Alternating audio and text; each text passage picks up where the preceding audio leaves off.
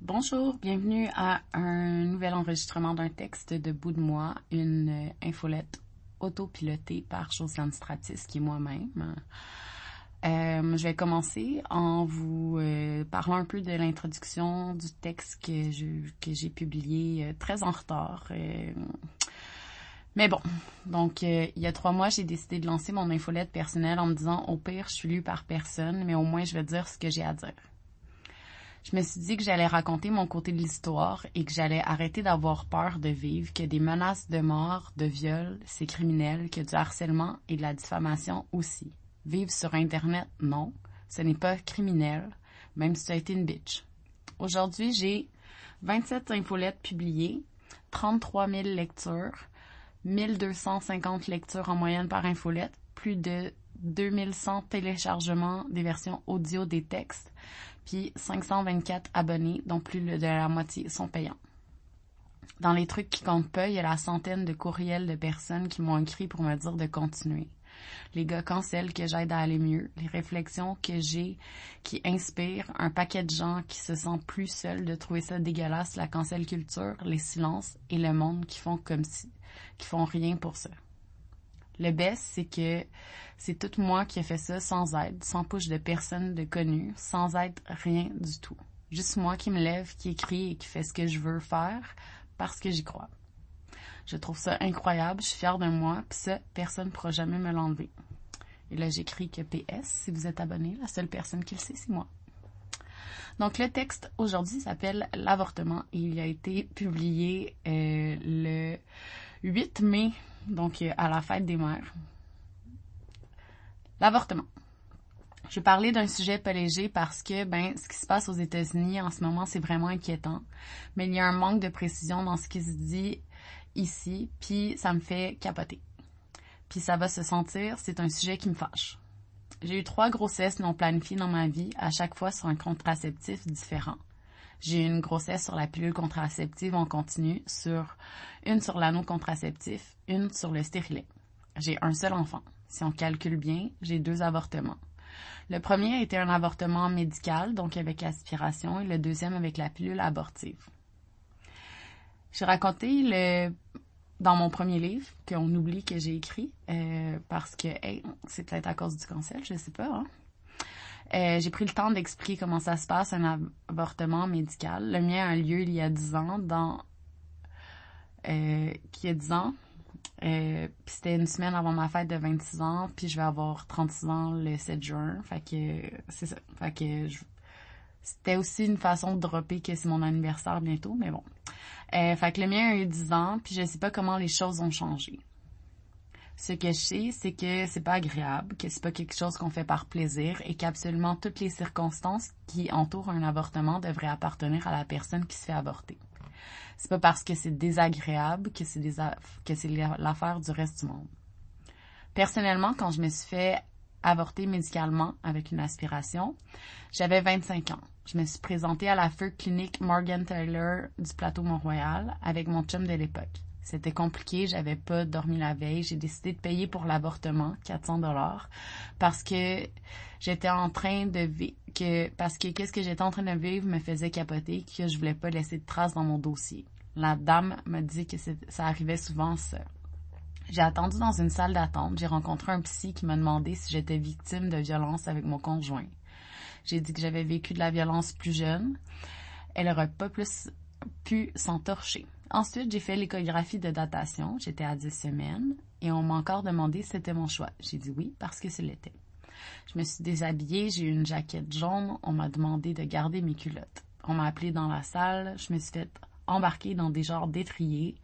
Je me suis installée. On m'a demandé si je voulais prendre un calmant. J'ai dit oui. On m'a demandé si je voulais les gaz hilarants. J'ai dit oui. J'étais un peu sur la puff, alors pendant que j'entendais l'aspiration, j'ai dit à l'infirmière qui me tenait la main que les gars devraient assister à ça pour les conscientiser de comment c'est quand même quelque chose. Elle a dit oui, mais que beaucoup de femmes se font avorter en secret. J'ai demandé si un jour elle allait mettre de la musique pendant les avortements, qu'entendre l'aspiration, c'était pas le fun. Elle a dit qu'elle y penserait. On m'a remis mes culottes. J'ai collé une géante serviette euh, hygiénique dedans. Je me suis couchée. J'avais mal au ventre. Je voulais ce qu'il y avait de plus fort. On m'a donné des middles. J'ai refusé la collation parce que je la je trouvais le choix dégueu. J'ai dit que j'allais manger chez moi. Je suis partie avec mon chum, je me suis couchée. Le soir même, je devais travailler sur les sites parce que il y avait une urgence. C'était la grève étudiante, j'entendais les manifs, j'habitais à côté du métro Mont-Royal. Un ami de mon ex est venu souper avec mon ex pendant que je dormais dans la chambre. J'ai dit pour vrai, je m'en fous, je veux juste plus avoir mal au ventre. J'ai saigné pendant trois semaines, j'ai pris des midoles chaque jour. J'avais commencé à avoir une psy juste avant, une fucking chance. La même année, je suis tombée enceinte de mon fils. Au début, j'avais pris un rendez-vous pour me faire avorter. Cette fois, c'est ma soeur qui est venue avec moi. Puis on m'a annoncé que j'étais à 17 semaines de grossesse. J'ai dit non. La technicienne a dit oui. J'ai pris un rendez-vous d'urgence chez Ovo, voir si tout était correct. J'ai dit à mon chum que j'allais garder le bébé, que s'il voulait pas, il pouvait partir de l'appart. Il a dit oui, mais genre après un mois. Il est venu aux échographies. On a tout de suite su que c'était un petit gars. Les gens m'ont dit, waouh, tu as bien caché ton jeu. J'étais comme normal. Je ne savais même pas que j'étais aussi loin dans ma grossesse. Ma troisième grossesse, c'était en février-mars 2020. La COVID venait de commencer, j'avais les seins ben trop durs et sur l'épine pour que ce soit normal. J'ai acheté un test de grossesse, je l'ai fait, j'étais enceinte de trois semaines avec un plus. Je l'ai dit à mon chum, j'ai dit que je voulais pas d'autres bébés, que j'étais bien maintenant. Il a dit que lui, il était game de tout ça. J'ai dit on va commencer par faire une échographie, je suis censée avoir un stérilet. On a réussi à avoir un rendez-vous pour une échographie. Le personnel ne voulait pas qu'il soit avec moi. J'ai dit tabarnak, vous allez me montrer en quoi c'est dangereux qu'il y soit. Il est rentré. Les premières images n'étaient pas vraiment bonnes. On trouvait mal le fœtus. J'ai eu une autre échographie de prévue la semaine d'après. Je suis allée avec mon chum, il n'a pas pu rentrer. Le monsieur qui faisait l'écho a dit qu'il y avait un cœur, mais de revenir la semaine prochaine parce qu'il n'était pas sûr de qu'est-ce qu'il voyait. J'ai demandé de voir et il a dit non. Je veux pas que tu t'attaches. Je veux pas que tu t'attaches tabarnak. C'est en moi cette affaire-là. Comment tu veux pas que je pense esti de Christ? Je suis allée à mon autre échographie seule. La semaine suivante, le même technicien ou whatever m'a dit qu'il y avait plus de cœur. Il m'a dit de trois choix.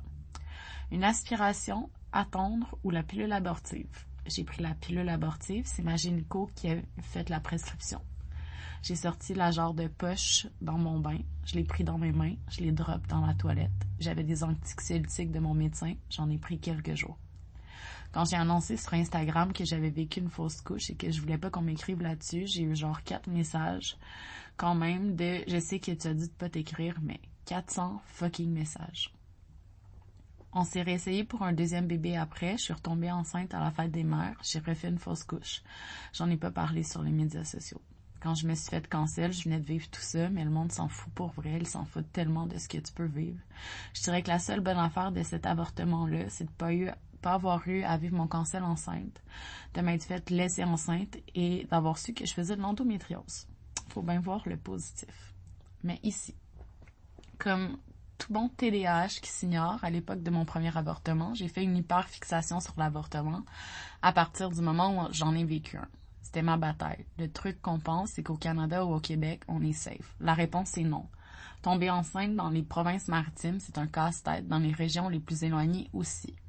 La pilule abortive était censée aider, mais à moins d'avoir un ou une médecin qui est au courant, ça reste que c'est pas super connu, qu'on impose encore des ultrasons pour mesurer le nombre de semaines de grossesse et que ça fait mal puis qu'il peut avoir des complications. C'est pas fucking magique. Et je commencerai pas à parler de comment c'est encore peu accepté de parler de son, de ses avortements, sans se faire demander si on est, comme si on n'était pas la pire des connes qui gèrent mal son corps. C'est mal vu de parler de cette fête avorter, c'est mal vu encore maintenant. Le nombre de fois qu'on me dit que je sais pas comment tu fais pour avoir le courage de parler de ça. Je sais pas d'où, mais c'est parce que si on n'en parle pas, on normalise pas, puis si on normalise pas, on n'aura jamais les droits qui vont avec notre système reproductif. So, arrête de dire que c'est mal, ça l'est pas. C'est un amas de cellules, c'est tout, c'est rien, c'est ton corps, ta vie, c'est toi qui restes pogné avec ça si tu gardes le fœtus, si tu as un bébé. Puis du soutien pour les mères célibataires, il y en a peu. Comment ça se fait qu'il y a encore des hommes qui chialent sur les pensions alimentaires comme si la mère se roulait dans le cash avec leur contribution maximum de 300 dollars par mois? Quand ils sont fuck là pour prendre leurs responsabilités. Expliquez-moi comment ça se passe, les gars.